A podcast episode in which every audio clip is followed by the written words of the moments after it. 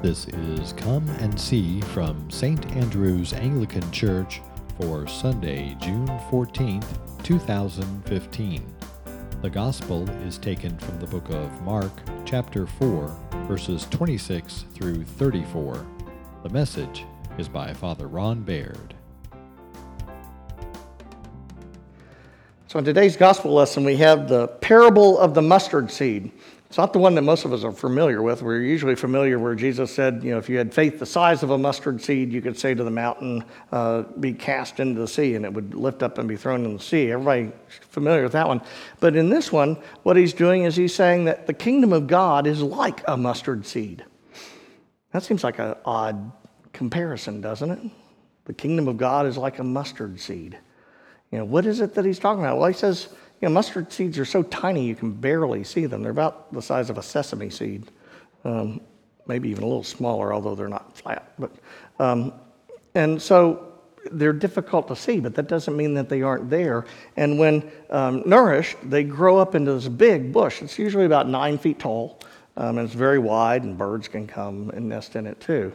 And so what he's really trying to explain to us is that that's what the kingdom of God is like. Now, that harkens back to his original message that he started off with, which is repent, for the kingdom of God is at hand, is what usually what's mentioned. But what it means is the kingdom of God is all around you. It's, it's so close that you could reach out and touch it. Now, most people today would go, I don't know, I was watching the news last night. It didn't look like the kingdom of God was anywhere around there. I mean, what's that all about? How is that? Well, that's really also what Paul is talking about in his second letter to the church at Corinth. You know, he, he's talking about that, and he said, We have confidence in all things. Now, to understand what he's talking about, why would he bother to tell him he has confidence? Because if a leader writes to you and says, I have confidence, that's usually not a good thing. they're trying to convince you of something. But he's saying this for a specific reason. Does anybody know where he is when he wrote this letter? He's in jail. Paul spends a lot of time in jail. He has a prison ministry. It's just that his is on the other side of the bars. Um, he tended to get locked up a lot. And, but yet, what he's saying is that, nah, that's no big deal. You know, I'm not worried about that. I have every confidence because I don't walk by sight. Yeah, I mean, if you looked at the outer you know, appearance of things, it looks bad, you know, to be in prison. But that's not a big deal, you know, because I trust God and I'm being led by faith. He says, I walk by faith, not by sight. So what does that mean? You know, for most of us, we think walk by faith, but but I'm not. Don't walk by sight. Well, what would you tend to think would happen if you weren't walking by sight? Hey, run into stuff, right? But with God, it's not like that. What he's saying is that you have to walk by faith. Now, this word faith in the Greek is pistis, which is probably best translated in, in a modern parlance as trust. I walk by my trust. And what's he trust in? God. Yeah, he trusts God. So that he's not worried about the externals of things because he knows that all things work for good to those who love the Lord. And so even though it looks bad at the moment, he knows that even that will pass. It's temporary. And that God will use it for good. No matter what happens to him, if he's beaten, which he was sometimes, you know, if he's stoned, which he was sometimes, um, if he's threatened with death, which he was sometimes and ultimately was put to death, he said, I don't really care because I, I'm confident because, because the truth is, is that if they killed me, then I get to be with the Lord, and that's a great thing. And if they don't kill me, then I get to be here with you and help you out, and that's a great thing too. So, whatever, it's all good. It doesn't really matter. It's all going to be fine. And in this, it's exactly the same thing that Jesus is talking about, about having, uh, seeing the kingdom of God as a mustard seed. It's not something that the world will ever notice. It's so, it seems so tiny and insignificant. And yet, if you allow it to be planted in you, then your whole world changes. Everything becomes different.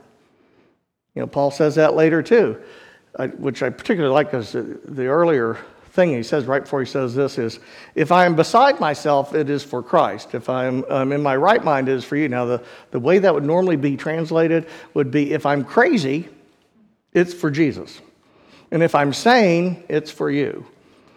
So clearly, what he's saying, he said, Because in Christ, everything is made new. The old has passed away, and the new has come. So that anyone who is in Christ is a new creation. You're not the same anymore. Well, you still have to ask, well, so how am I supposed to walk by faith and not by sight? How would I do that?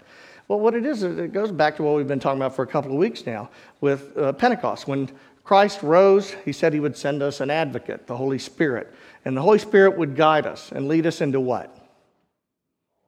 All truth.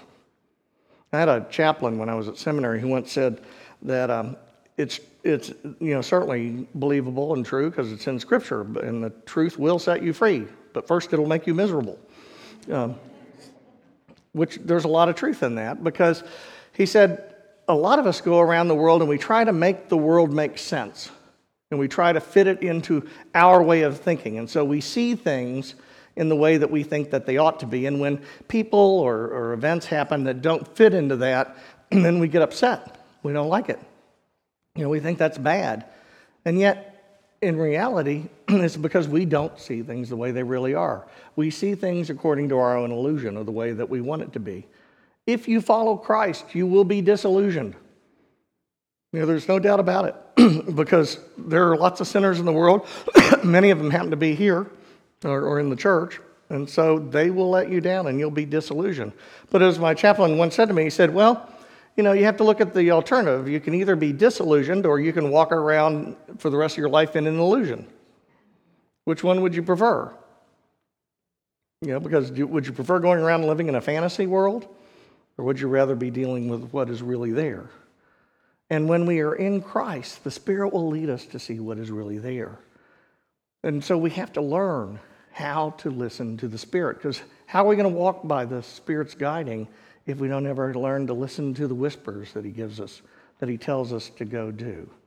You know, the things that he's done so many times in Scripture. And we hear those stories. You know, you hear stories of the apostles walking into the gate in Jerusalem, and there's a guy who's laying there, and he wants money because he's begging because he can't work. And so Peter says, Well, I don't have any money, but I'll give you what I can. And, and he says, Get up and walk.